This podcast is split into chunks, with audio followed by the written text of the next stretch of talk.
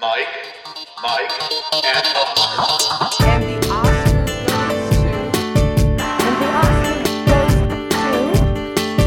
the Oscar goes to. And the Oscar goes to. And the Oscar goes to award season recaps. Week. Oscar And we're back. Welcome once again to another episode of Mike, Mike, and Oscar. I am your co-host, Mike One. Co-host also Mike is here. You haven't heard the entrance music in a while. It's an honest to goodness Oscar race checkpoint for a change.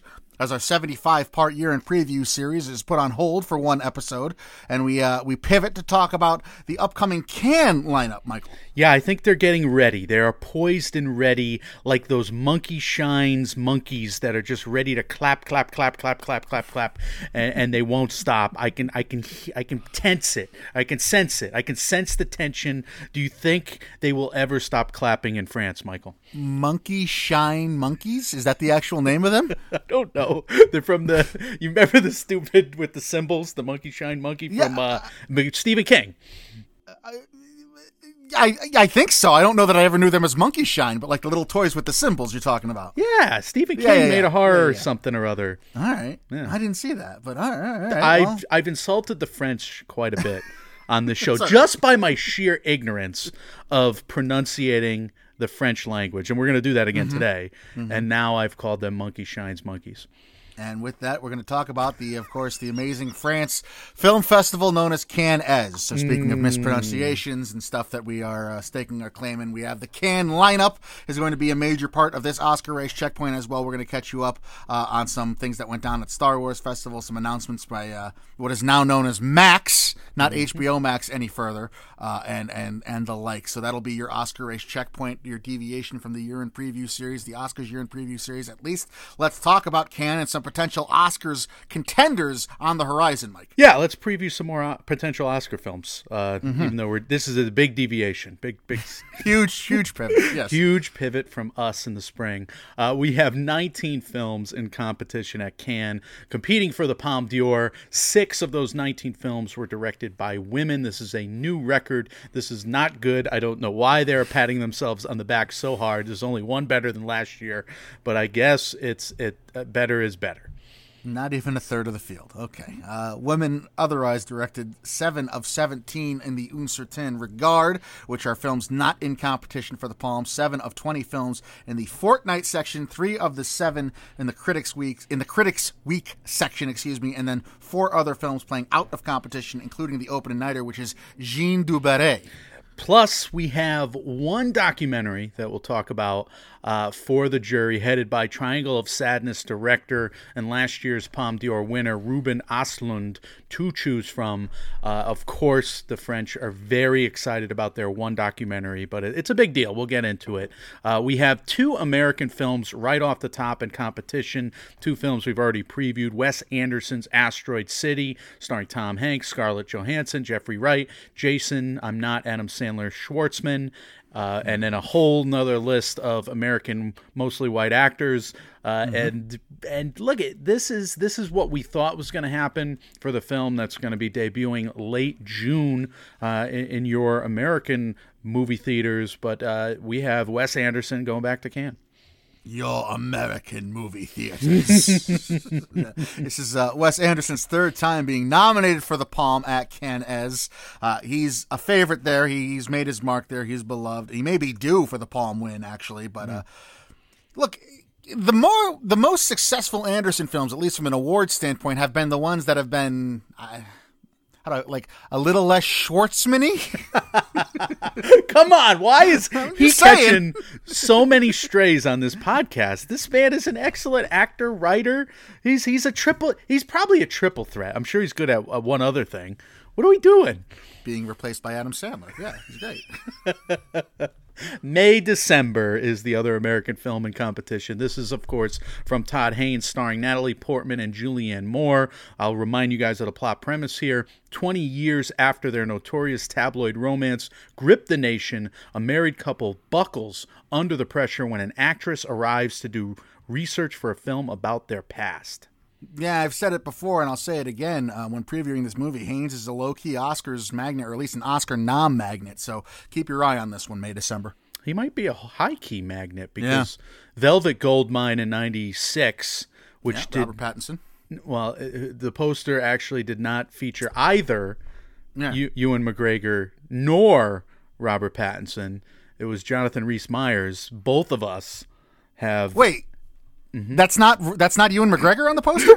no. And here I am, like you know, you're joshing that. Oh, that's Robert Pattinson, and then I'm like, yeah, Ru- Ewan McGregor. You know, he was young then, and I'm like belligerently saying uh, the the or taking the bit in an opposite direction, which is par for the course for Mike, Mike, and Oscar episodes. And we were both wrong, hilariously. well, I'm not wrong. That's Robert Pattinson, but that's not Ewan McGregor. Was Robert Pattinson even born yet? Is the he question. took a time machine. I don't know how many times we have to go over this, Mike. Far From Heaven was the second of Todd Haynes' Oscar nominated films that went for four Oscars, including uh, one Haynes nomination in original screenplay. I'm Not There got Cate Blanchett, a supporting actress nom, and then, of course, Carol was nominated for six, including what I hope are some. Some lingering Best Picture snub powers granted to the Todd Haynes uh, p- prospective Oscars campaigning this year for May December. Carol, Carol. Yeah, and when Haynes has uh, gone to the TV route as well, he's been nominated and got some Emmys for his works there too. So he is certainly an awards magnet, or at least as, as far as getting nominated at the biggest awards, uh, in, the awards show for the industry he's in. Yeah, the Mildred Pierce, which was good, by the way. Kate Winslet and Mildred Pierce. Anyway, three films in competition at Cannes from the United Kingdom. Firebrand, we are al- already previewed, starring Alicia Vikander and Jude Law. It follows Queen Catherine Parr and Henry Henry VIII, or Henry mm-hmm. Henry VIII's marriage. Uh, yeah, there'd be few things as on brand for the French than to put a film mocking the foibles and troubles of a famous British monarch on a pedestal and lavish it with praise and awards. So, would not be surprised to see this one do well. So the Hundred Years' War just never really ended for you, did it? Just keep on going. Take those shots back and forth. We got medieval times jokes on this episode of MMO, folks. Uh, we'll transition seamlessly to the Old Oak, which an old man should direct. I mean, that should be hmm. the title of every eighty-something-year-old man's film. My right? The- word is oak. The Old Oak, directed hmm. by Ken. It's old, old wooden ship. Mm-hmm. Ken Loach of I. Daniel Blake, The Wind That Shakes the Barley, and Keys Kes. The future for the last remaining pub, the Old Oak, in a village of the northeast of northeast England, uh, where people are leaving the land as the mines are closed. That's a run-on sentence. Mm-hmm. Or I can't read good. Houses are cheap and available, thus making it an ideal location for the Syrian refugees. Okay, Oh, all right. you know, I, I, I like the uh, I like the still that was released. I saw that on uh, online, and I I love the last few Syrian refugee movies that I, I saw that I can't remember the names of coming Right. out of Great Britain. So let's go again. The Old Oak. All right. I'll, I'll, be in for the old oak. And we also have Zone of Interest to follow that up from Jonathan Glazer. Sexy Beast Birth Under the Skin director.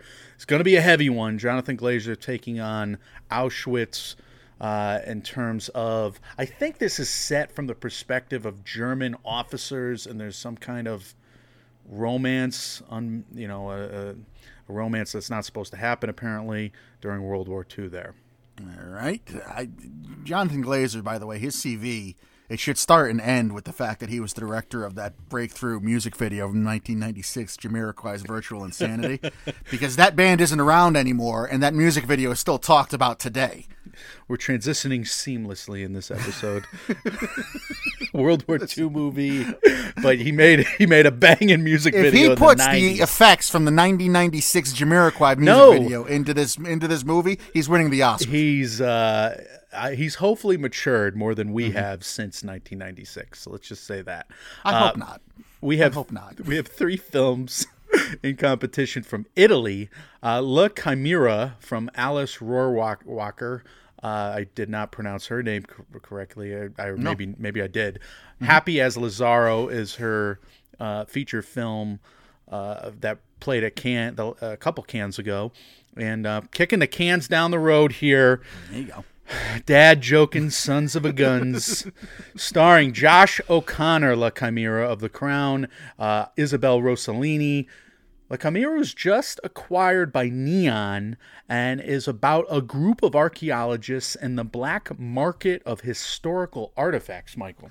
Yeah, last week tonight, John Oliver's show, I think last year, had a whole show dedicated to either this premise or something very similar to this premise as to how artifacts from all these cultures actually end up in museums for great sums of money, even though they were like originally the product of like theft, rape, and pillaging from their homelands. Yeah. Yeah, so uh, this has the potential to be something very serious and very dramatic, is what I'm trying to say. Well, I believe it. I also believe European actors enjoy saying the word chimera. Okay. I just don't you? I mean, don't you feel this? Like especially every actor in any spy movie ever made? what is a chimera? That's a great question. I believe it's like a half uh, dragon, half goat, half dog, half. It's also like a virus that morphs. Can you be half? Two wildly different explanations. I skipped the fractions lesson of Yeah. my fourth grade math class, but I think I think that's Some would say four halves or two. I, I don't get that. I don't get what you just said. Michael, the second Italian film here is Kidnapped from Marco Bellocchio. Bellocchio. Bellocchio? Uh, He's a real director director of 2019's The Traitor. So Bellocchio, Bellocchio, our, I'm not sure how to pronounce that. Our apologies there, but Cannes knows how to pronounce it because he's no stranger to that film festival. He won the honorary Golden Palm from Cannes back in 2021, and I, when you look at his CV, it's it's no surprise as to why he did. This is his eighth time being nominated in the competition for the Palm, though it is like his 11th time, I think, appearing at Cannes overall with a film. Uh, then we have The Sun of the Future from Giovanni Moretti. This he was the Palm winner from 2001. Uh, 2001's The Son's Room, and The Sun of the Future um, is a different way to pronounce the same word. It's a different spelling, at least. It's the Sun S U N of the future, and you won the Palm for the Sun S O N's room. And I need glasses. I think all right. that's what this episode is proving immediately. Well, yeah, and, and, and further, I can only pretend to know so many European filmmakers before the facade completely unravels. So, uh, with that in mind, I'm going to present the next three films, all from France, and I'll leave you to commentary. we can provide commentary on. So, uh, Catherine Breillat, I where this is a bad Nope. episode for us. Oh, Brilat, boy. Brialette. B. Yeah, we'll go with that. That that's sound. Last summer, she's the director of The Sleeping Beauty and The Last Mistress. I did see The Last Mistress 15 years ago at the New York Film Festival, and I doubted myself. So I went back onto the internet and I looked it up, and there it was. So I, I And did. it was the movie you remembered. yeah. Good for you. Good for your brain. I don't remember a thing about the movie. Under pain of death, that film has been wiped from my memory. I imagine that's got to be. I mean, that has to be the case with you for hundreds of movies at this point, with all the movies you see on a yearly basis. The King's English is being wiped from my memory, and the pronunciations during the early part portions of this episode, Michael. Good, good point. Uh, Anatomy of a Fall from director Justine Triet. A woman is suspected of her husband's murder, and their blind son faces a moral dilemma as the sole witness.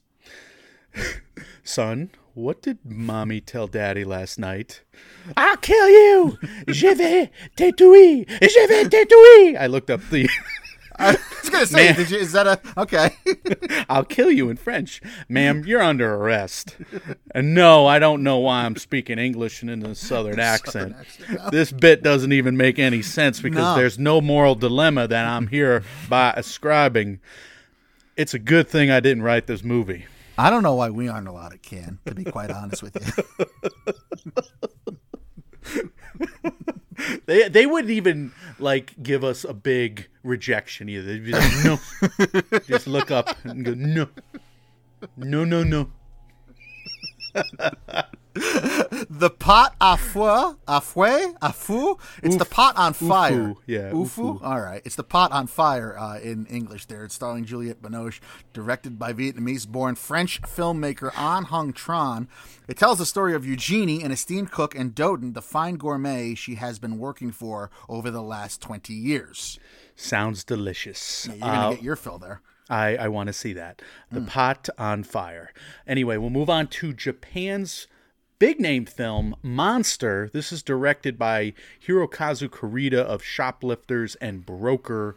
They did release a Japanese language trailer. Oh, I didn't see that. You added that in late? No, I did. you- I okay, did. All right, that's So I- I, was- I, I'm excited for this one. I would have thought I would have jumped at that, but maybe not. And maybe I was just being stubborn and an idiot, and I just chose to be obstinate and choose not to. No. Anyway. I, I blindsided you with that. I, I, I thought uh, I thought you you watched it. I don't. Hmm. You know, fair enough. I did. Was it good? it was Japanese, and no, it, it was good. The cinematography was good. I, I was able to actually follow the story. I don't I don't know a lick of Japanese other than Ohio and one other phrase. Anyway, dumbass, dumbass Rube American. But I love this man's films. Yeah, and- hasn't made a bad movie, it seems. At least not according to IMDb. You go back in his last 10 years, Broker was a 7.2 on 11,000 votes. Shoplifters a 7.9 on 8. I mean, this is taking into consideration that I think The Godfather Part 2 is like a, an 8 point something, an 8.8 or something. Yeah. So 7.9 is up there on 80,000 votes. After The Storm from 2016, that was a 7.3 on 12,000. Our Little Sister from 2015 was 7.5 on 16,000. Like Father, Like Son from 2013 was a 7.8. He's done seven feature films in the past decade. Only two on IMDb are rated below a 7. And even then, it was a 6.7 and a 6.5. So this film seems to be dealing with like a kid who's a bully and he grows up and I, I don't know. I, I, I, maybe I didn't follow the plot all that well, but it, it is intriguing. Is he uh, in Ohio? Ohio is a greeting, Michael. We Oh, have oh, okay. I thought you actually meant Ohio, the state. That's the word you understood. no. I didn't know. I don't. I, I, I apparently speak less Japanese than you do. Well, apparently you do. uh, I uh, I hope Mubi does like a retrospective on the films of Hirokazu Kore-eda because I'd like to catch up on some of his earlier work uh, because I like his new stuff. I, uh, Shoplifters was one of my I believe it was top fifteen in 2018 for me, and then Broker Broker had a lot of highs. I think it it made your work for some of the payoffs uh, last year, but I, I still gave it like a B grade with uh, Song Kang Ho in it. And both films made some money: 18 million for Broker worldwide. Shoplifters made 68 million worldwide. That was a that was a sizable hit a couple years back. Great to see. Uh, we have Perfect Days. This is a German Japanese co production from director Wim Wenders of the Palm winner way back. Uh, Paris, Texas. And here's the plot premise a janitor in Japan drives between jobs listening to rock music. It's also in the running for Vegas movie synopsis of 2023. So if it doesn't win the Palm, we can at least know it has that award locked up. Yeah, but playing uh, the janitor, we have uh, Koji Yakusho of Shall We Dance and Babel. I mean, he's a renowned Japanese actor. Uh, you'll, you'll recognize his face immediately. And I remember liking Paris, Texas. So, I mean, look, I think uh, I think I'll watch a janitor bopping his head to music for. Uh, Two and a half hours. well, I don't know about that, but I mean, most of these movies come to the New York Film Festival, so. I'm probably gonna eat a burger and go see the Perfect Days. That's probably gonna happen. Drive, but without any of the tension or climax. Uh, I'll keep an open mind. I'll just say that. We, we got this documentary, though, Michael. Youth, uh, in parentheses, Spring, from Wang Bing. And a lot of pundits are wondering if this is going to be a sneaky contender for the Palm this year out of China, since only two docs have ever won it.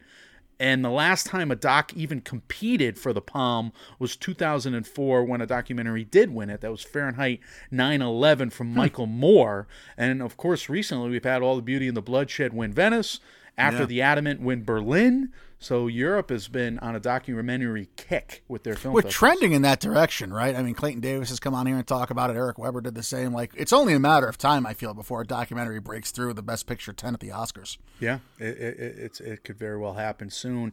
I mean, where can you find documentary odds for best fe- best documentary feature Oscar odds? Do you got to go to Joey the Toe or Jimmy the Jimmy the Whole Foot? Yeah, you're not you're not getting those for probably until near nomination time. But Joey if the Toe or Jimmy the Whole Foot, that was good. If you're gonna be He answers level- he answers to Bobby the Ankle, who sits right below below Freddie the Shin. the level of corn, we are We are Vim vendoring right now. It's just awful. Nolan uh, the knee. He's the family head, of course. Please, please keep us going. Austria. I don't know where I was Thomas the thigh. headed. Thomas is not a gangster name, though. Come on. No, Tommy. Tommy the thigh. Is that Well, better? Tommy the Thigh, yeah, but Thomas? Well, it's, I, I was thinking of something with a th name for thigh. uh, Austria, Club Zero, starring Mia Wasikowska, of course, from Stoker, Alice in Wonderland, Bergman Island. A teacher takes a job at an elite school and forms a strong bond with five students, a relationship that eventually takes a dangerous turn. So, are we talking like, Could be are anything. we talking, yeah, are we talking Dangerous Minds with Michelle Pfeiffer? Are we talking the, uh, the Maggie Gyllenhaal remake from a couple years ago where Yeah. she abducts the student by accident? There's a couple different ways we can go here. It looks like these are high school kids, but um, I mean, from the still, uh, who the hell knows? I Hmm. mean, if it's high school kids, and that's, you know, you know what you're up against there potentially. Mm-hmm. Scary. Yeah, yeah. I don't think. Uh, well, you know, art is supposed to challenge you too, right? That's what I keep telling myself. That's what I, I've heard at one point in my life as well. Uh, out you, of you refuse to see the Evil Dead uh, movie. I, I'm already. I'm gonna see it. I'm probably gonna see it Thursday night. I, I, I legitimately can't wait. I'm, I, am very excited. Want to vomit? Like I want to join get. you if you go Thursday to Trumbull. I may join you. I need to get like I need to like put my finger all the way down my throat, get it all out of my system. I'm gonna hold your eyes open. People are saying like it was on the Ringer uh, Big Picture. I've heard podcast, there is a scene that is Goriest. a lot. goriest ever. I have heard there is one particular scene involving a cheese grater that is a lot. Oh, we saw that in the friggin' trailer. Uh, we saw something about it. What are we talking about? We're talking about out of competition, and we knew that the Killers of the Flower Moon, Indiana Jones and the Di- a Di- a Duck of Death, a Dial of Destiny, is going to be Indiana Jones and the Walk at Lunch. Killers of the Flower Moon. We knew was coming, and uh, we knew Harrison Ford was getting a big award there. Yeah, why not switch these or combine them, right? Like let Leo play the action adventure hero and have Harrison Ford's biggest movement in his movie be changing sweaters where Time magazine says he looks unrecognizable in them, right? like why do this? Wouldn't Leo make a decent action adventure lead at this point in his career? No. You don't the think one, so? well, compared to Old Man River, Right. maybe. I'd mean, much the- rather see that movie. The amount of money they sink into the de aging CGI. So unnecessary.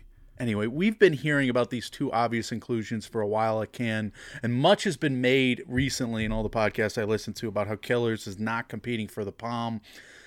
There's two arguments. If you lose, that's bad publicity for Paramount and Apple, right? But if you win, there's upside, and by not competing, you're kind of playing into the ah. this is a big movie thing. We saw Elvis, It's- Top Gun, yeah. not compete last year. How about the fact that it's Martin Scorsese? I mean, you know, not to, and I know the director of Cannes was asked about this. Like, you know, is Martin Scorsese too big to compete? Look, I mean, it's Martin Scorsese. I don't think it. Well, Spielberg just won the TIFF Grolsch.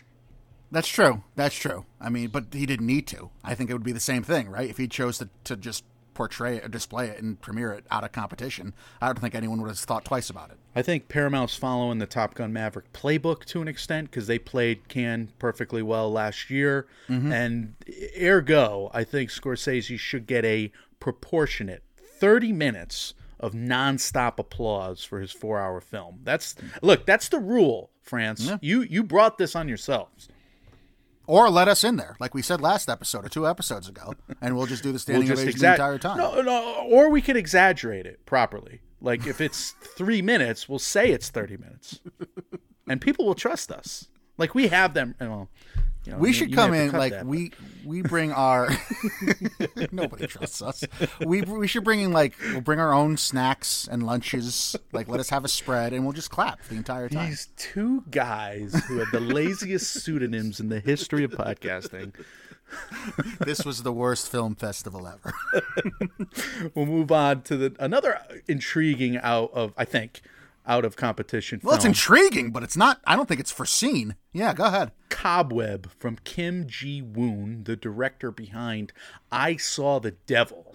Cobweb is about director Kim Song Kang Ho, who is obsessed with the fact that the ending of the movie Cobweb, which was filmed in the 1970s, would be better if refilmed. It is a film that depicts the sad and funny things that happen while filming under conditions. Okay, so take that last sentence out, and let me tell you that you're getting a movie from the director of I Saw the Devil, Kim, Kim Ji Woon. Song Kang Ho is the lead in it. You're talking about a, a- a movie called Cobweb, and the, the lead of that is obsessed with the fact that he wants to refilm it. You're getting like, you know, the Jordan Peele type vibes. You're getting I Saw the Devil vibes. That's all creepy, and yet you don't this isn't a creepy movie. It's listed as a comedy and drama on imdb the last sentence like you said the sad and funny things that happen when film while filming under conditions. Could you be any more vague? Imdb has this listed as a premise described as an experimental and genre defying drama shot entirely on sound stages in support of a film within a film narrative. This is not at all what i would expect from this combination of people in front of and behind the camera Yeah, I I don't understand what it is really about. Like what's like are people going to die on set of this recreation? Is this like a Captain Ahab? He's just going full tilt. I got to re re-record re refilm this ending and this is going to turn into like this shadow of a vampire. You know, remember Will Willem hmm. Dafoe as. Yeah, yeah, Nosferatu yeah. kind of thing without the monster. under conditions I, there's no, I, I haven't seen a lot of this director's other films. No, I, me I think either, I've yeah. seen one or two. To be honest with you, I just don't recall them now. But I, I, I've saw the devil was great crazy though, crazy. sure So how is this movie not crazy? But maybe maybe it isn't. How is it a comedy?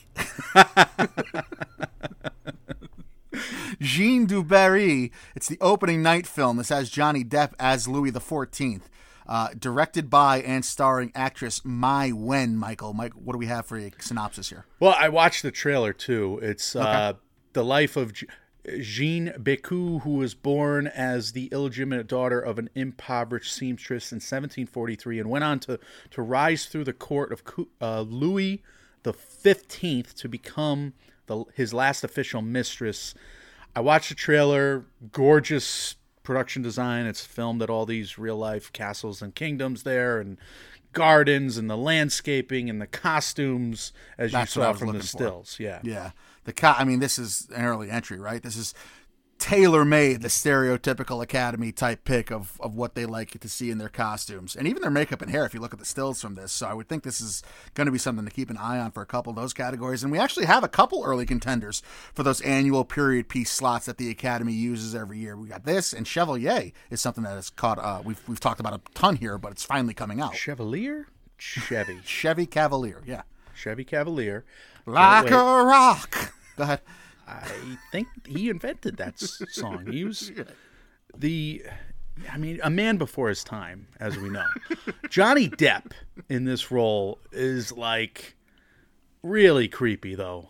No, I mean, I'm watching this ah. trailer. I'm like, this guy just, you know, he's been in in courtrooms for the last year. Could you not say of- that about every Johnny Depp role, though?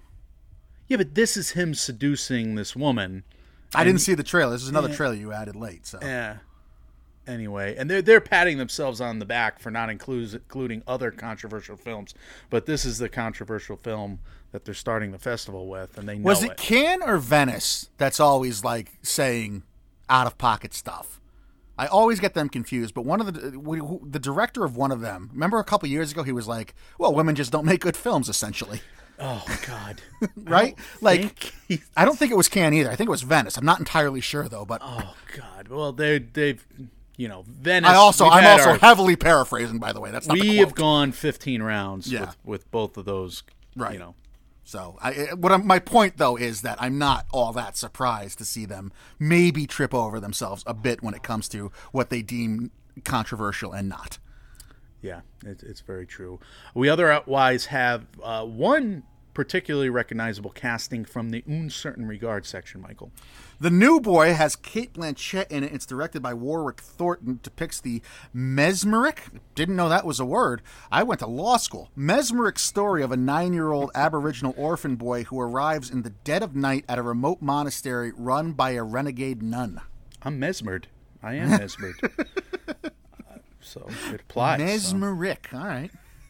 Mesmeric, I imagine that's the pronunciation. Mesmer. I'm. I don't know. I'm It's mes. It's the you know mesmerizes the. scratching my beard. Should we just pivot to becoming an English podcast? Is that I think we should. Un certain regard is a section that I do follow every year because, again, a lot of these films wind up at the New York Film Festival, and I have loved some of the recent entries. Last year we had Corsage. Joy Joyland, which I loved at Sundance, uh, Return to Seoul, which I need to see. I still have not seen seen Return to Seoul How or The Blue. Caftan, which were both. Well, anyway, Return to Seoul won the Boston Society of Film Critics Best Picture Award. Oh, that's awesome right. That's right. year. That's right. And the Blue Caftan was shortlisted for the Oscars uh, Mm-hmm. International Feature. 2021, After Yang, Great Freedom, Lamb, your favorite film, Prayers of the Stolen, Netflix, Mexican. Like, how do you how do you go to Cannes with all these stars and stuff, and you go you, you want to watch all these movies, and you just this is why I don't really trust film. Like, you're so beaten down by film festivals that they're going to slip a movie like Lamb in there, and you're just going to be like, oh, all right. That's the joy of discovery. If you You, saw but that, you need to go in there with a clear mind. Like you can't just Lamb can't be your third movie of an eight movie day. Is what I'm trying to say. You're never going to be objective. you're gonna love it or hate it, which Right. is why we get these crazy ass reviews out of these film festivals. like David Ehrlich is just he's he's tearing, he's gn- gnashing his teeth and he's tearing his shirt, he's ripping it apart. His t-shirt. That's what I picture at IndieWire's head, IndieWire's post screening. I I say it all the time. Like I I could not do it, Mike, and you can, and God bless you for doing it. And I'm jealous that I can't do it, but I I just there's no way. Like if I if I was in the middle of a seven movie day, and you just threw Lamb at me as the fifth movie, I'm leaving. Because I'm, I'm going to think I'm hallucinating at that point. I tell you, I had to I had to take a long quesadilla break, which I'm going to get into after watching the first film of my three movie day. So maybe I'm becoming you uh, to an extent. Maybe I'm getting less anyway endurance. But uh, like Wind River, Border, Long Day's Journey into Night, Nina Wu, a lot of lot of good movies in Mm-hmm. certain regard over the years. So I'm gonna. Gonna gonna follow up. I'm gonna follow up. Did we say section. Killers is Un Certain Regard, or is it totally out of context? out of competition? Okay. yeah. All right.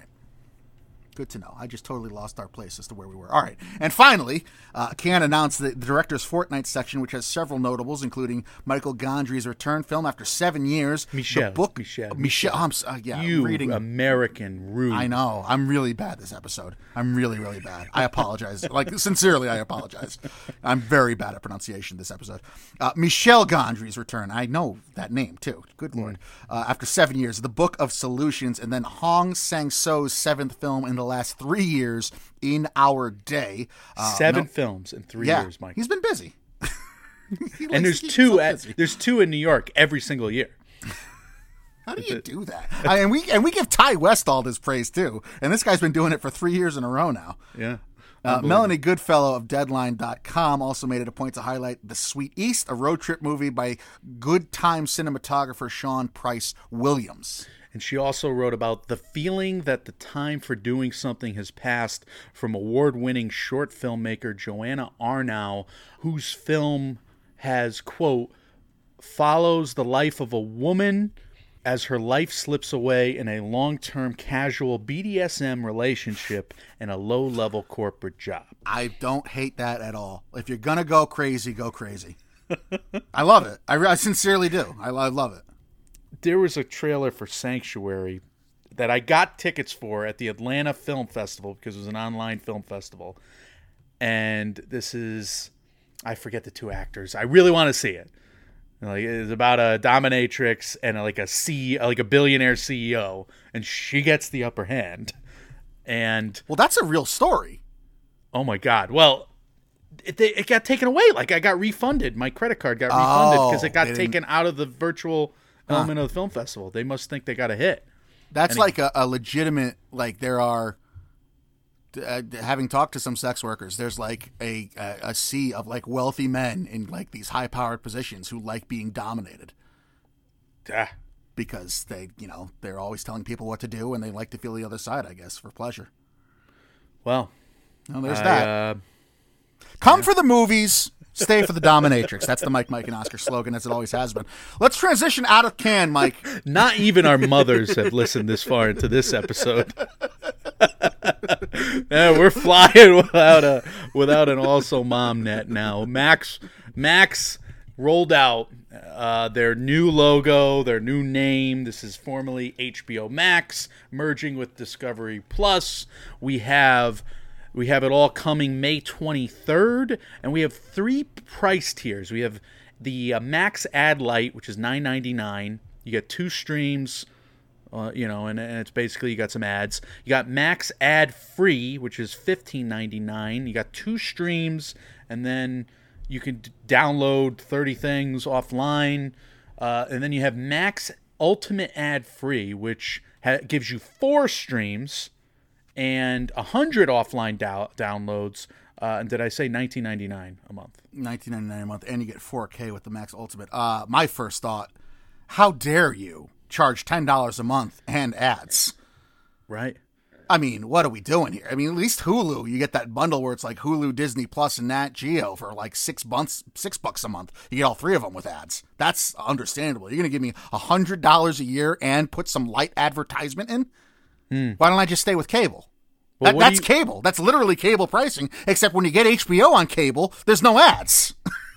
So what are you going to do? Are you going to stay with your 16? Because I think I'm getting charged six. I don't even know anymore. yeah, I'm at 16, I think. Too. Yeah, I'm going to stay there probably. Probably. Probably, yeah. I mean, I don't have a 4K TV that I watch my stuff on, so. Yeah, me too.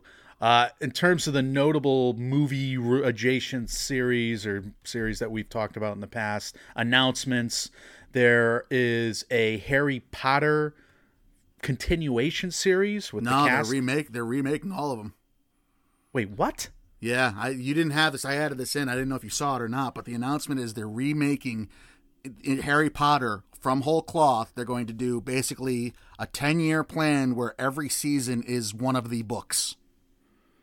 Totally new cast, recasting everything. The rumor is that I've heard, and I have nothing to substantiate this with. The rumor is uh, Warner's went to the three big the three leads uh, Rupert Grint, Emma Watson, and uh, Daniel Radcliffe there, and they all said, "Yeah, we'll do it. We'll come back," because they wanted to originally do like you know one of the spin-off books with the original cast, and the original cast said, "We'll do it," but J.K. Rowling can't profit from it because of the uh, anti-trans stuff she said. Oh, wow. famously. Uh, th- again, this is all rumor and innuendo. This is not anything that's been confirmed anywhere, at least not that I've found. And if you do have a confirmation of it, or if- or if you've heard otherwise, please let us know. But uh, they said they don't want Rowling to uh, partake in it, partake in the profits of it. And Rowling, obviously, I mean, she it's her IP.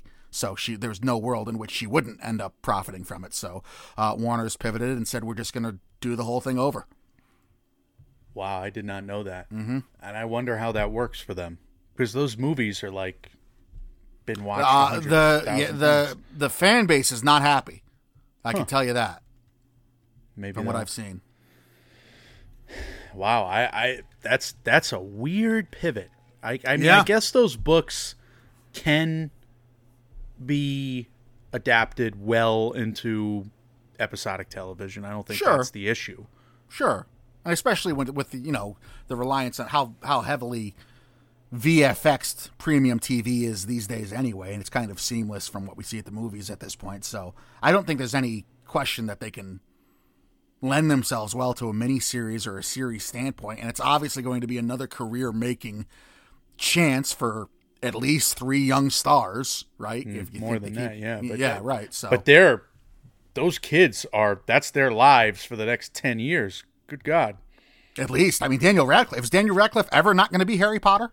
You know what I mean? Like he and he's done. He's obviously they're all fantastic actors. They've all done a litany of projects, but you still see Daniel Radcliffe. At least in my mind, you're like, oh, that's Harry Potter. Anyway, we have a Conjuring Universe series in the works. No, nothing uh, else Makes on sense. that. And we have Gremlins: Secrets of the Mogwai. You're a big Gremlins, going- Gremlins fan. They're great, and I I, I do I agree that Gremlins should be a miniseries, and I think it's a great IP to bring back. What I've learned from Max here and Zaslav's you know pivot with Max is that it's all going to be IP reliant. If you look at how the movies have been lately, with how Marvel's doing at the box office and how DC obviously has been doing, it feels like we're getting to a point where people are less in love with nostalgia and ready for new stories and ready for new things and new IP and new ideas. So Give is me- Max pivoting at the wrong time here? Give me what I never knew I always wanted. Yeah. But make sure I know I knew I wanted it. Well, I mean, do you have faith in these as successes? I, I don't know. It's probably going to be case by case. I mean, Conjuring Universe, if it has the two principal stars in it, and you're, you know, they're they got a new crazy case every week or every season. That'd be uh-huh. kind of cool if it's a Warren procedural. If it's a Warren procedural, yeah. holy shnikes! Or if That'd it's a kind of a good Warren, you know, season long procedural. Right, right.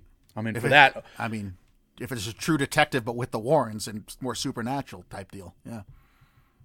We totally are in for that, even though it's all lies. But Wrong. Why let facts get in the way of a good story, you know?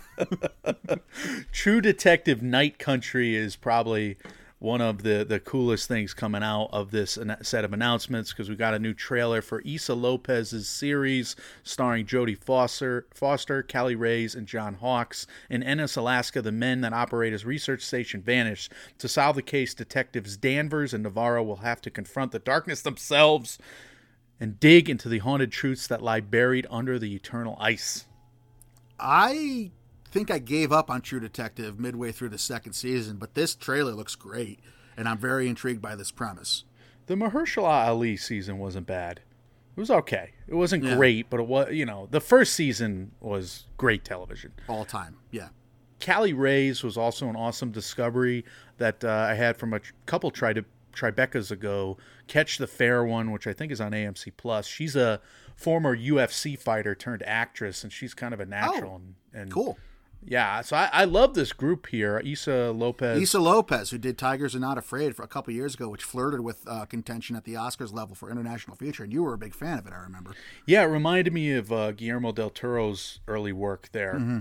uh, in terms of Mexican horror, and it was really, really strong. And and look, I, I think this trailer is hiding the ball quite a bit. Like we get some intriguing lines. I didn't even know it was about people who went missing, to be honest with you. I, we didn't get much in this trailer at all, so it's very coy.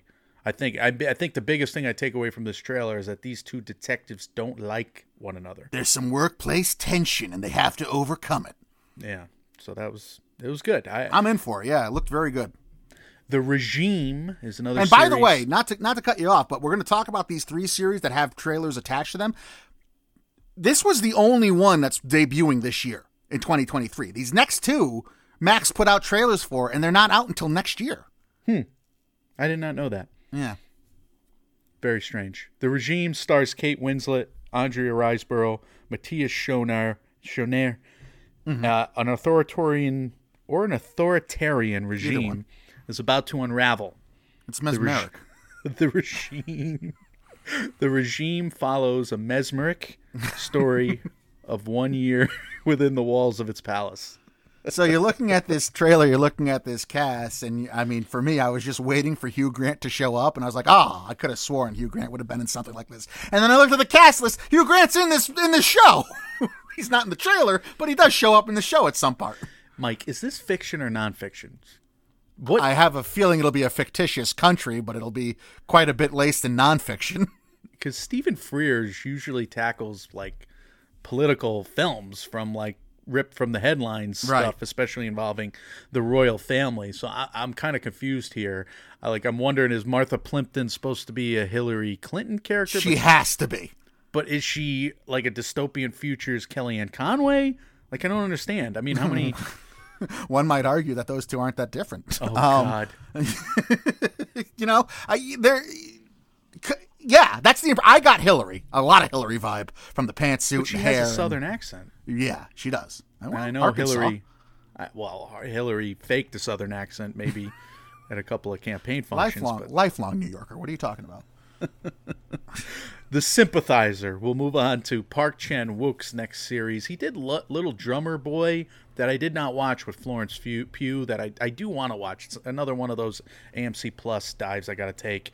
But we have Park Chan Wook's series, The Sympathizer, starring Robert Downey Jr., Hoa Xuande, and I got to tell you, and Sandra Oh, by the way, but Hoa Xuande, he's acting the hell out of this premise in, in this uh, trailer, Michael. A half French, half Vietnamese man who served as a spy for communist forces during the Vietnam War. Uh, there's no doubt he is the highlight of this trailer, which I think is a red flag too, because Robert Downey Jr. is going full Eddie Murphy Nutty Professor in this, by the looks of it, and playing like four different roles. I think, or at least one guy who's portraying himself as four different people. Yeah, he's a he's a spy. I want to I want to guess. Yeah. so, so, but they, the way they propose the credits, it's it Robert Downey Jr. and Robert Downey Jr. and Robert Downey Jr. So I don't know if that means he's playing four different characters or what. Yeah, I'm glad they don't like dwell on Robert Downey Jr. quite a bit in the trailer, uh, quite as much in the trailer as he might be in the series. I wasn't crazy about this trailer, Mike. I, I- like the acting of of of Ho Ho Xuande. I, I like the, I like he, that he you know he turned the interview on top of the the hippie's Yeah. head there. God Yeah. damn hippies. Because I'm still in Once Upon a Time in Hollywood mode. No, I, I like that. I, it was cool. It was fun. It was a fun little twist in the interview there. And then you don't know what side he's on. I think he's working for De, Ni- uh, De Niro, uh, D- Downey Jr. Right? But Downey Jr. Whose side is he on? Uh, so you you seem to like this more than I do. You have less concerns. They might be triple crossing the double cross. You can't triple stamp a double stamp. Yeah. Uh, but can you? You might be able to. I, I- I think this is yeah, a Dumb and Dumber.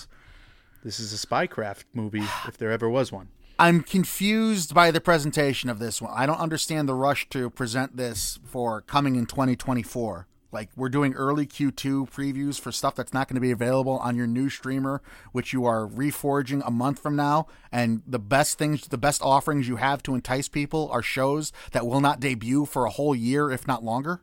That's a concern to me. Could be. I, I, think they're what going to try to pull people in with all the Discovery Plus stuff. For ten dollars a month with ads, again, just get cable.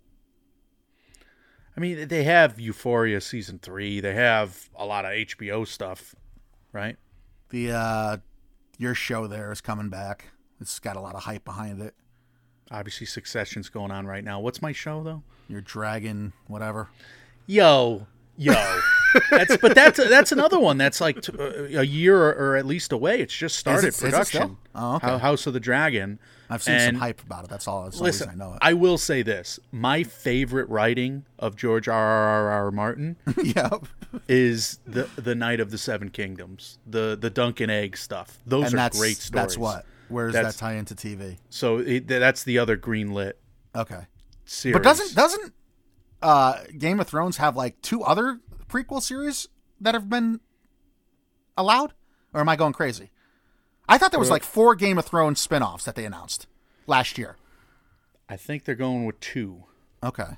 I think one with the Naomi Watts uh, character. I forget who's that. Who that was supposed to be. It was a Targaryen, but she she that one got put into pilot, but they never picked it up. Okay. I don't know what a, a fourth. I don't know. All right. So House of the Dragon and then another one, or House of Dra- Dragon and then two other ones. House of the Dragon is the second, and I, I didn't write this all down because I, I didn't know we were going to spend this much time on HBO television. Well, it is fascinating. I mean, look, speaking editorially, as we never do here, obviously, and subjectively, we have had more questions than confirmations when it comes to David Zaslav's moves as the CEO of Warner's. This is another one that brings me a lot of questions. It- it's a bit strange. Uh, we'll move into the Star Wars celebration portion. Probably go quick here.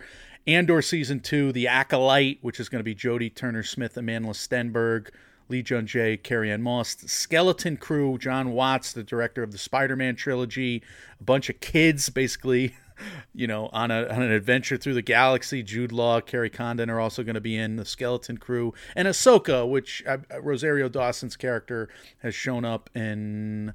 I believe Mandalorian season two. I don't know if she showed up in Book of Boba Fett, but Hayden Christensen's rumored and Mary Elizabeth Winstead as well. Are you intrigued at all to get your Disney Plus Star Wars series watching going at all, Michael? Ahsoka, I'm intrigued by, but I, I mean, they're.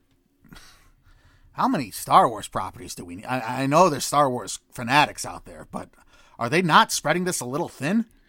Mandalorian was awful at the beginning of the season and then really turned up. Andor was really good. I just I like I like the calmer episodes. I like just the guys, you know, performing the arts and crafts in the prison. That was like the best five episodes, by the way. Okay. And then I don't know. I'm getting old now, but Tony Gilroy's old too, so right. he's right. he's giving he's giving me my Star Wars. old man stuff. It's a goose. It's not exactly it, but then But we no, I mean, those are the series on Disney Plus, and then we have three more films from the Star Wars universe that were announced as well. yeah, uh, a sequel to the Rise of Skywalker. Who's asking for this? Daisy Ridley is going to star as Rey. It's 15 years after Rise of Skywalker during the quote unquote New Jedi Order. But we do have a, a director who's done some good stuff. I loved Miss Marvel on Disney Plus. Sharmeen Obaid Chinoy. Uh, she's also had an Oscar winning short film, A Girl in the River, before we started our podcast uh, in 2015. And this untitled Rise of Skywalker sequel is being written by Steven Knight. This is an inspired pick because he hasn't written anything like this, I don't think. Peaky Blinders, Eastern Promises, Spencer, uh, amongst the, uh, the, the the the scripts on his resume. Are you excited? For, I mean, how many f- finales with Rey walking off into the literal sunset do we need? I need to get that last movie out of my head, though. So maybe if they fix it Sure. All right. it, it won't be, you know, the island of the crystals, kingdom of the crystal skull forever for me. Therefore, the Dial of Destiny has to fix All right. a movie as well this year. Anyway, we have an untitled film about the first Jedi, I'm quote intrigued by this. the dawn of the Jedi by guess who? James Mangold Yeah. of the Dial of Destiny fame. There you go. And then we have an untitled film that will culminate the events of what the fans are calling the Mandoverse. This, of course, is the uh, series The Mandalorian, The Book of Boba Fett, and now Ahsoka. I wonder if that actually ends up happening. Why you don't th- you don't think uh, six seasons in a movie is going to happen for Star Wars? I Stars that's- War? That's, that's a great undertaking to have all those stories convene. No. Let's do it. All right. They need to find movie hits too. I would I would go the completely opposite direction if I was if I was Kathleen Kennedy. I would just not put out a Star Wars movie for like five or six years.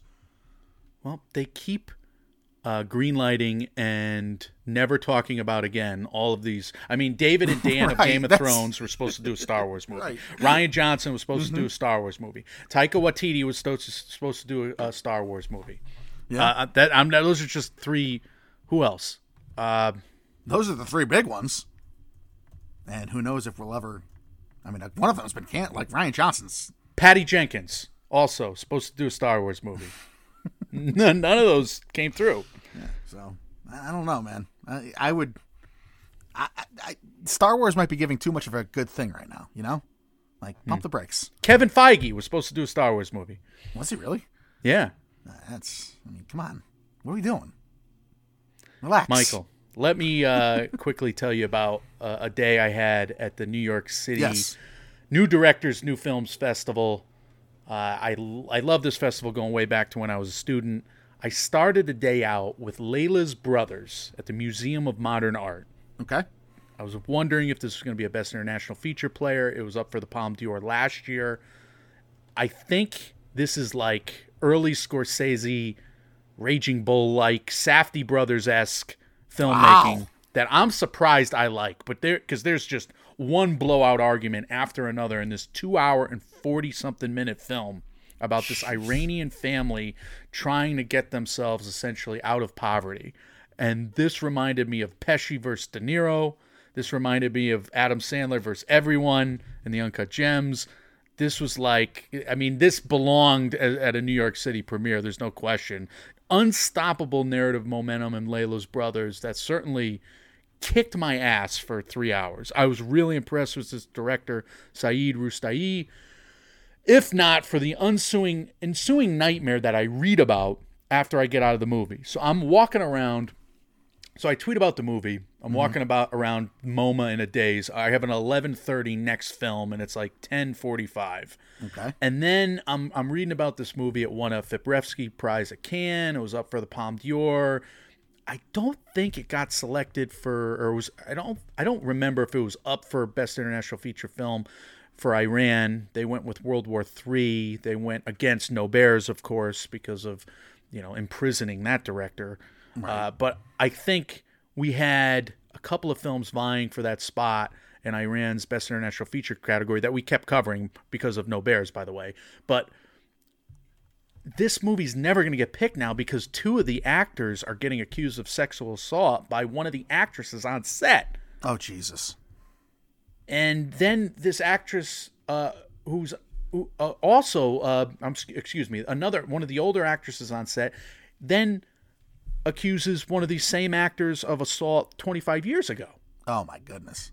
So what a disastrous, Yeah. horrible nightmare. I mean, it, it's good that this thing is getting out. It's it's horrible for this director because this happens on his watch. Mm-hmm. He's not providing the proper environment on set. So what a, what a nightmare.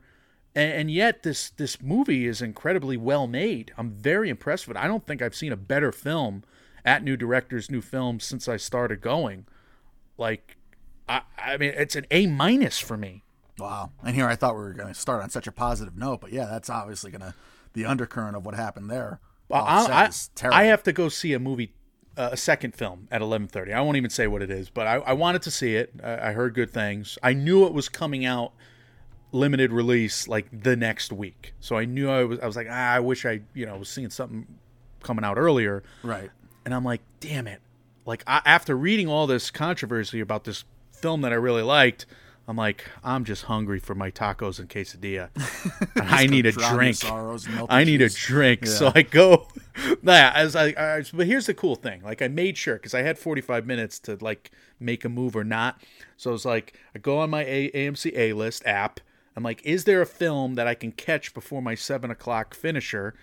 And there is showing up with uh, Kelly Reichardt, who's going to be there, Michelle Williams, and I'm like, yeah, let me go to let me go to that at four. So that gives me like an hour to just mange.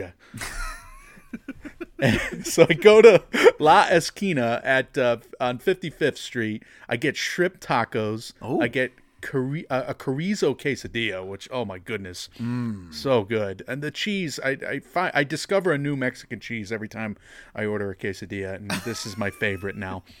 But two Modelo dark beers, which I, I like, and I, I had coconut flan because it was on the menu, and I'm not gonna How, not order how it. did you? Well, how did you not like roll out of there? the, sh- the shrimp tacos were small. The quesadilla was small. It wasn't like an overeating binge. It really wasn't. But it was like a ooh, mm, mm, delicious. It was really good. I I, I could not be, have been happier with my trip over there. Uh, and then I yeah I was able to just walk to Lincoln Center, and I walk past a place like I'm stopping there after this movie. So I see showing up. Yes. Kelly Reichardt, Michelle Williams, Hong Chau.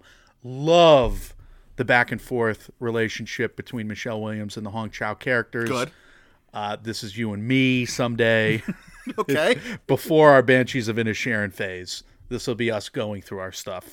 There's also there's also uh, great relationships with the John Magaro and Judd Hirsch characters between Michelle Williams' family, or amongst them, I should say. But again, English is not my strong suit. And Kelly Reichardt, just a master of subtlety here. All these emotional payoffs that creep up on you. This is her every film. First Cow does it. Uh, you know, uh, Meek's Cutoff does it. Every one of her movies, they get you. Is this the one that's supposed to be laugh out loud funny? Wendy and Lucy. Yeah, it's supposed to be laugh out loud. funny. there's actually a, a laugh out loud moment, and Okay. people were laughing. I mean, it was a packed theater. This is like one of the first screenings of this movie releasing on a limited release. The director's going to be there at the end of it. I couldn't stay for her talk because she she had a, a talk afterwards. I wish I could have, uh, because I, I had a screening afterwards at at at uh, Walter Reade but like this movie is also has stretches in it that are just Michelle Williams staring at a piece of clay for a long time, Yeah. staring that's, at a that's Kelly stare- Reichardt.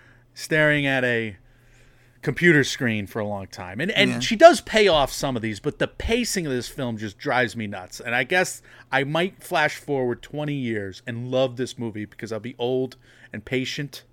And now I'm young and impatient. And I'm I'm just thinking about what I want to go, and eat next mm-hmm. because I And which walked was? by Col- I walked by Columbus Circle, and I don't know if you know this, but Twitter they give you ads, right? Yes.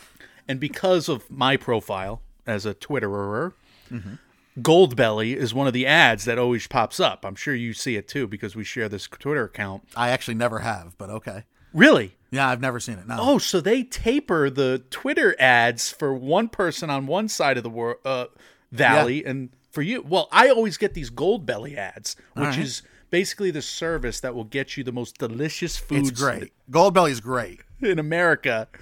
And well, Chicago deep dish pizza, whatever, they'll they'll mail it to you. Yeah. And one of the things that I always see, and I almost order it, I'm like, how can this travel well? Magnolia Bakery does world famous banana pudding Okay. in this gorgeous little nook of Columbus Circle. There's like all these cute, adorable little shots and shops, and Magnolia Bakery is one of them. So what am I not going to go there and eat some banana pudding? Well, how was it? It was delicious. It tasted like a long tradition in my family is to make icebox cake, which is graham Oh, crackers, yeah. chocolate pudding, or vanilla. Well, some some of my family members get very angry when a vanilla icebox cake is made because they want it to be chocolate. and then course. of course bananas, fresh bananas. And this there's like a cookie crumble. It felt like a graham. This felt felt like an icebox cake, except the cream, the put, the actual pudding, vanilla pudding, was delicious. It was mm. just like this fluffy fluffy uh, vanilla pudding and it was dynamite. So I could have eaten the amount of banana pudding I could have eaten. I got a small. I could have eaten like that? 15. Yeah, I immediately regretted it. But then the line was so long that I couldn't get back into the line. It was Right. like a 30 person long Right. line. Yeah. You gotta. Well, at least that gives you enticing you to to come back for more. I mean, was it? Were there other great offerings? I imagine that type of bakery. I love bakeries. They had It was to a, all it was a little cute, little adorable, almost looked like a chain place. Like a chain bakery. So this I- I was think an that- elf that, with like the world's best cup of coffee, where it's just a cup of coffee. Right. It- This this was you know they have a little refrigerator with all the pudding, and then they have like you could buy uh, uh, twenty five different pastries. So next time I go, I'm just I'm not going to order light. Let's just put it that way. I like that you're giving equal time to the food that you've had as well as the movies here. But Finally. autobiography is next. Autobiography. I saw it at the Walter Reade, uh, the Film Link headquarters there. This could be a best international fe- feature play from the Philippines. There's this Gods and Monsters, the Fraser uh, Gandalf movie. Ian McKellen, excuse me. And Fraser Gandalf. Brendan Fraser, Oh, Ian okay. McKellen storyline of the creepy old man. I was thinking uh, tossed salad and scrambled eggs. Frasier, like Kelsey Grammer, did a movie with Ian McKellen.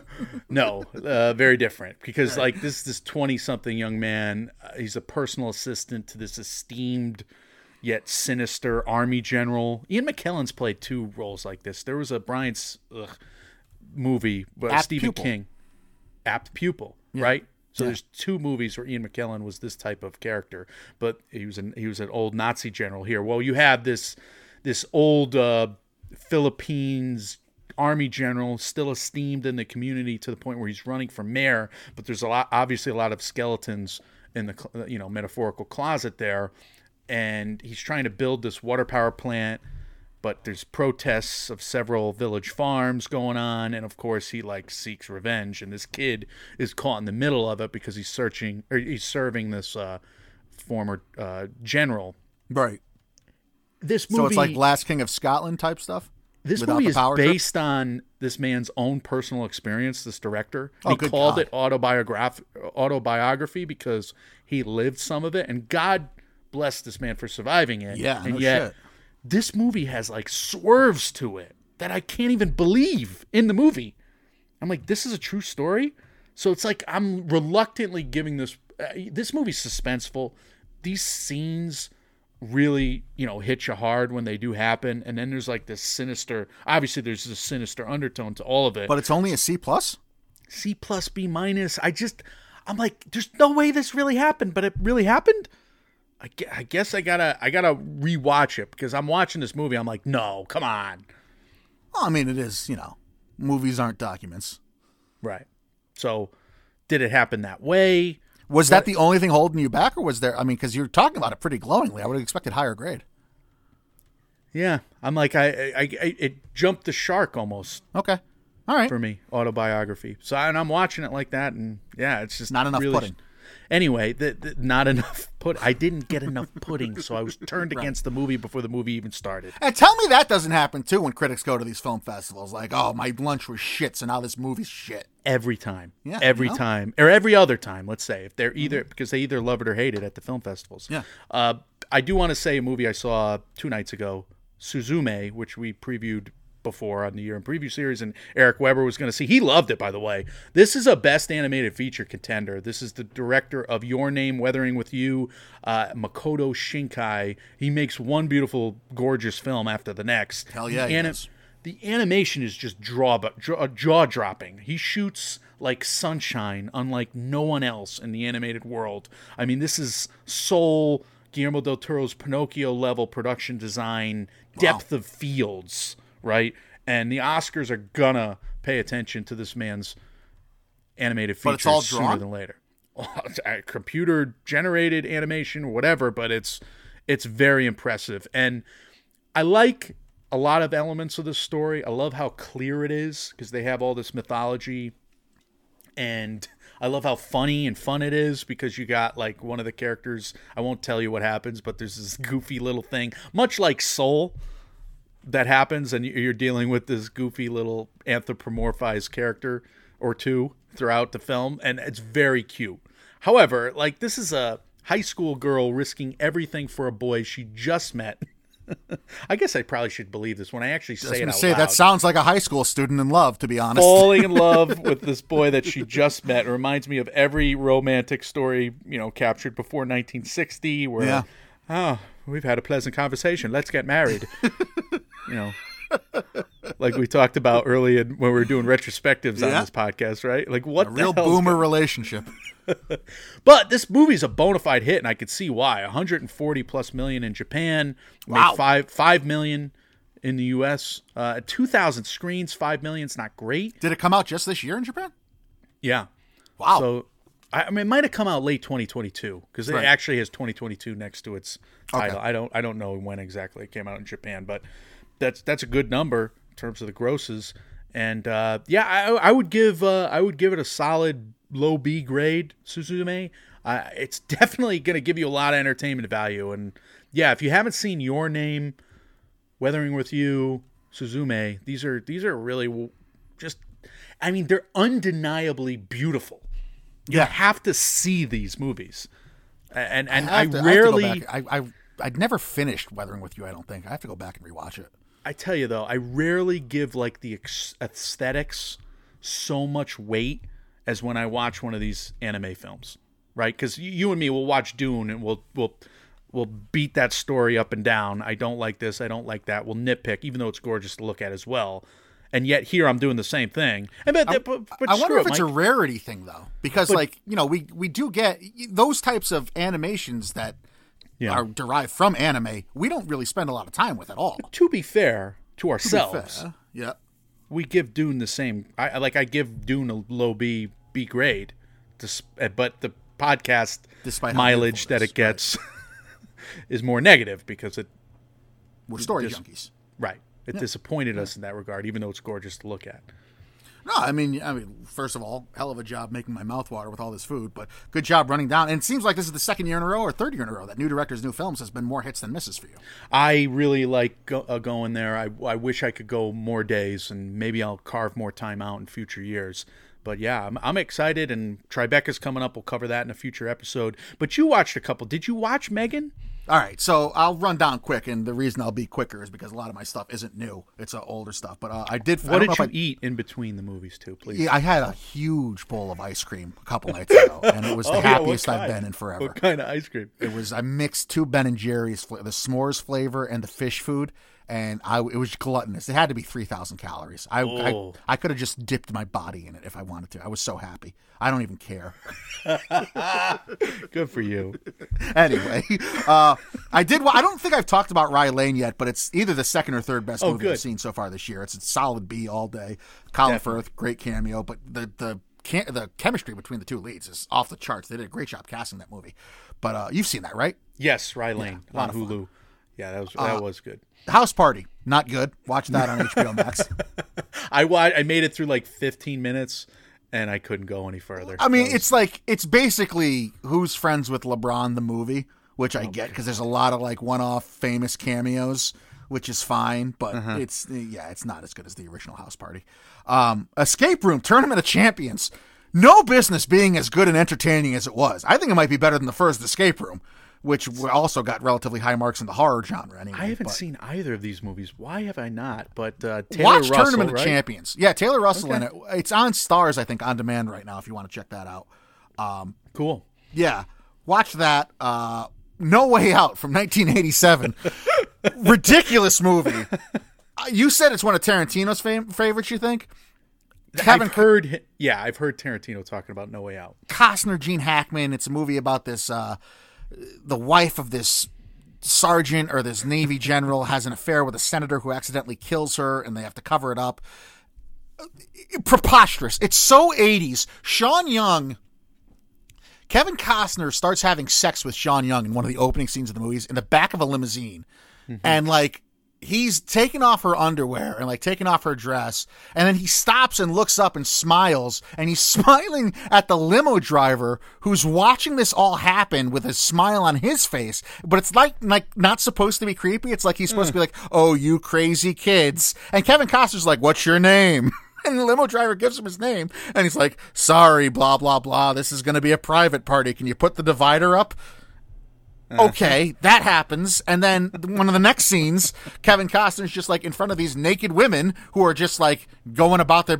Women were treated great in the 80s movies, is what I'm trying to say. Because Sean Young goes from having sex with Kevin Costner in the back of a limo to having sex with Kevin Costner on a floor to having sex with Gene Hackman in an affair to being murdered. Oh my god! That's Sean Young's arc in this movie. It's horrible. And I was car chase. uh, yeah, legendary pretty- car chase. Exactly, exactly. uh, my, I was watching the. I got invested in the story after painstakingly making it through the first hour. There was like 25 minutes left in the movie, and my power went out. And I was just like, "Well, that's a sign." I never finished it. You've never what? I couldn't. I couldn't. I, did, I could not go back and re. I, I was not interested enough. It's not a good movie. I mean, it's fine, but no. Wow. Yeah. I I'm a little surprised you got that far in because once you get that far in, don't you Right. just want to just Well, like, that's what I it- thought too. That I thought it's a much better story if I just I don't care enough to finish, and it's a funnier story. If There's a way finish. out. Apparently, there's a way out. Let's end Exactly. with that corny ass joke. exactly. There was a way out.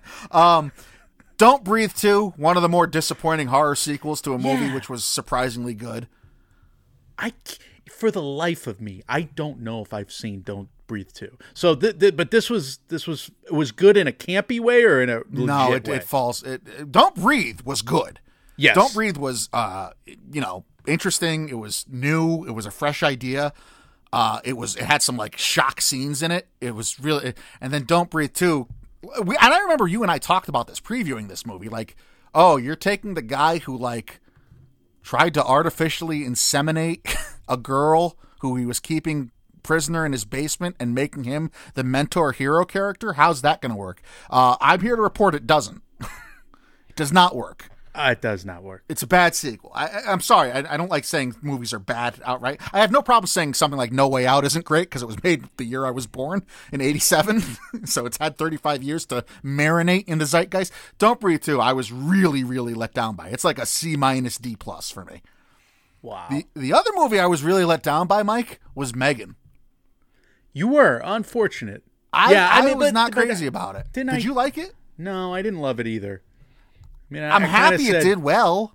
It gave me what I, it gave me what I thought I was going to get. Yeah. But did I, did I ever even review it? I can't. I don't know. now. I don't remember if you did. I was expecting a little more highbrow from it, considering all the positive reviews. But I, I don't mind that it's getting a sequel. I liked Allison Williams. I get the, you know, the Megan doll is very creepy, even though it was played uh, in parts by an actual actress there. But I was kind of let down by the story. It's a C. It's a solid C. Right. Uh, but you know, nothing, nothing crazy that I haven't seen or wasn't expecting. But a movie that you reviewed that you really liked that I finally got to, and I will end on a positive note here. Uh, Vengeance was really good. Oh, good. Yeah, Vengeance Yeah. was was a real. I mean, even though the Who Done It doesn't really stick, the, I- don't think it's a Who Done It as much as it. But it's not supposed to be a Who Done It either. It's more about like a commentary piece, I think, on It's modern a society f- and the media. Right. It's a it's a fun satirical take, I would say, Yeah. on on New York. You know, podcasters. The coastal eliteness versus r- uh, normal everyday people. Yeah. yeah. Um, BJ Novak though, man, he's got some directing chops, no doubt. good good Right? yeah I, I i liked a lot of that movie i i rewatched it with family like 47 sundays ago because it's been on like amazon for a Mm-hmm. while and the people in the room did not like it oh, really? because i think they it's liked a dark. It's a dark storyline. you know what they didn't appreciate the swerves and they wanted to just enjoy the road trippiness i think is my guess because they were having fun with a lot of it like the Whataburger stuff they were having fun with Yeah. all that stuff Yeah, I mean, and, and there's various highlights. I think if you're if you want any kind of drama, and look, I mean, I was most intrigued by Ashton Kutcher's character. I mean, to Mm. see him play an overly serious yeah businessman, let's call him, I, I, that's something we haven't seen from Ashton Kutcher much either. I, I, I was really, really. By, by the way, uh, Issa Rae stole every scene she was in. I don't know what the hell it was about her. She was great. the uh the audience at Tribeca that was that was one of the huge premieres like the galas Yeah. I don't know 500 probably not as many people as Tully Hall Alice Tully Hall but 600 people in there going nuts the whole movie nuts Really good. Yeah. good. I was. I, I'm. That's that's a solid B, flirting with B plus for me. I really liked it. nice So there you go. All right, that's my good.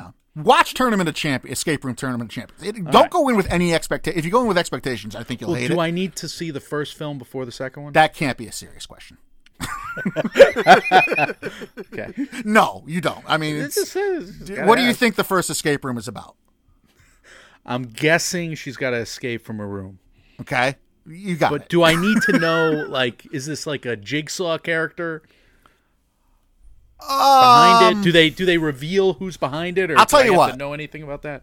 the idea of who's behind it is a lot of the plot of this movie, of the second movie, not so much the first movie.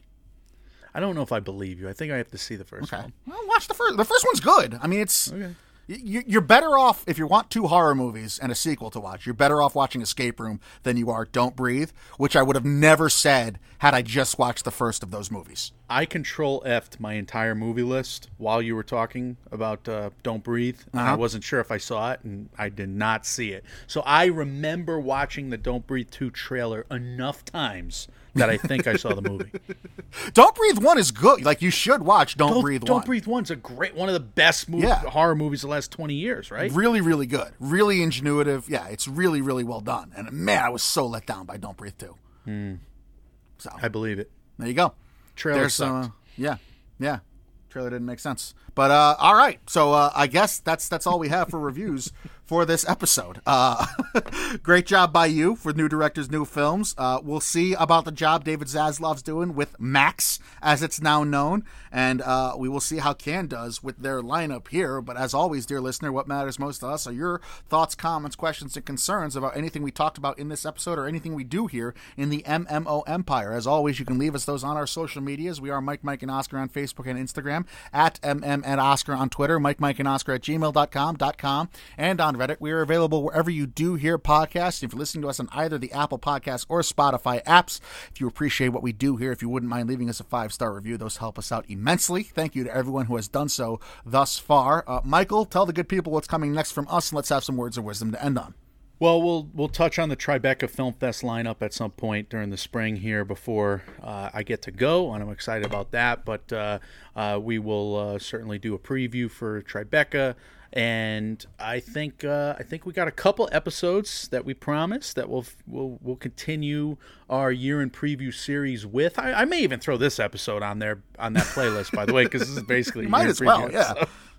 the Cannes lineup preview. Anyway, The only thing that's different is the intro song. we got our top 10 feared films with Swell, and then we got our 100% accurate picks, our Oscars picks that we know have never don't go back and look. Have, have never been wrong. No, just take our Um, word for it. 100% accurate. So we're going to do that and, and finally bring our series to a close, even though we continue this series basically up to the next Oscars, as you accurately pointed out last year. Mm-hmm. We, we basically are an Oscars year and preview show, Right. and then we move on to the next Oscars and then do it again the calendar year round. But we might as well make it easier to kind of focus you guys on a few playlists once in a while. But my words of wisdom today are to and let's let's put it this way: if you're in Cannes right now, or if you plan to go, don't you have to like do some like reps, some workouts where you clap and just keep clapping? A lot of forearm uh, curls right now, and a lot of wrist twists. How do you maintain applause for that long, physically speaking? Like if your hands aren't blistered, Yeah, you have to don't- find soft spots on your hand that you can like. Otherwise, you are going to be a mess. You're you're going to be you're only going to be kissing people on the both cheeks. You won't be able to shake a hand. Maybe that's how it started. That's how the custom started. Everyone had blistered hands from the film festival. That's I'm pretty sure that is how it started. Pretty sure. We just, all learned just by something here. sheer deduction. I Would agree. you like if everyone's I'm, I'm trying to find like soft spots on my hand would you fake clapping at a certain point but just keep moving your hands I tell you, when I have to applaud for too long, this has happened. uh, Mm-hmm. Whether it's at a film festival or anywhere, I stop normally clapping. I get punchy. I start hitting the back of my hand. I start pounding my chest like I'm in across the table from Matthew Tarzan? McConaughey in Wall Street. I start doing that. I cannot applaud for that long. I don't have the. I don't have it in me. So I will have a stopwatch, and I will, I will, you, er, you know, I will take my phone out. I'll fumble my phone out of my pocket and click a stopwatch to basically, you know, on my phone, or, or I literally bring my big goofy yellow track coach stopwatch and take it next year. I wonder I would love to be inside the mind of like the directors and stuff on the panels who are looking out into the crowd and see you go from clapping to hitting the back of your hand to hitting your chest. Like, is that man having a stroke? Nobody's looking at me; they're looking at the spotlight on the on the directors. right They're but i'm saying if, if you're a director and you're staring staring out into the crowd like jennifer lawrence is just watching you stroke out for a minute They're looking at Chris Pine and Harry Styles. They're not Right. Is that man mocking us?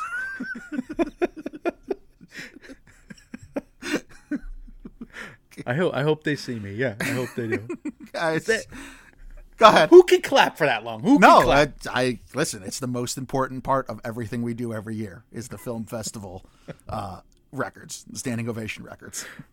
Hmm. We all know this. Variety stole this from us, though. They're doing a better job of it, by the way. But yeah, they stole it from us. They should. We should get some. But we're we're the official Right. officials. Of course, of course. We've made. We're the aggregator officials. when reality sucks, guys, you can pound your chest and slap the back of your hands with us. We are Mike, Mike, and Oscar trying to make award season year round without the stuffiness. We will see you very soon. See ya.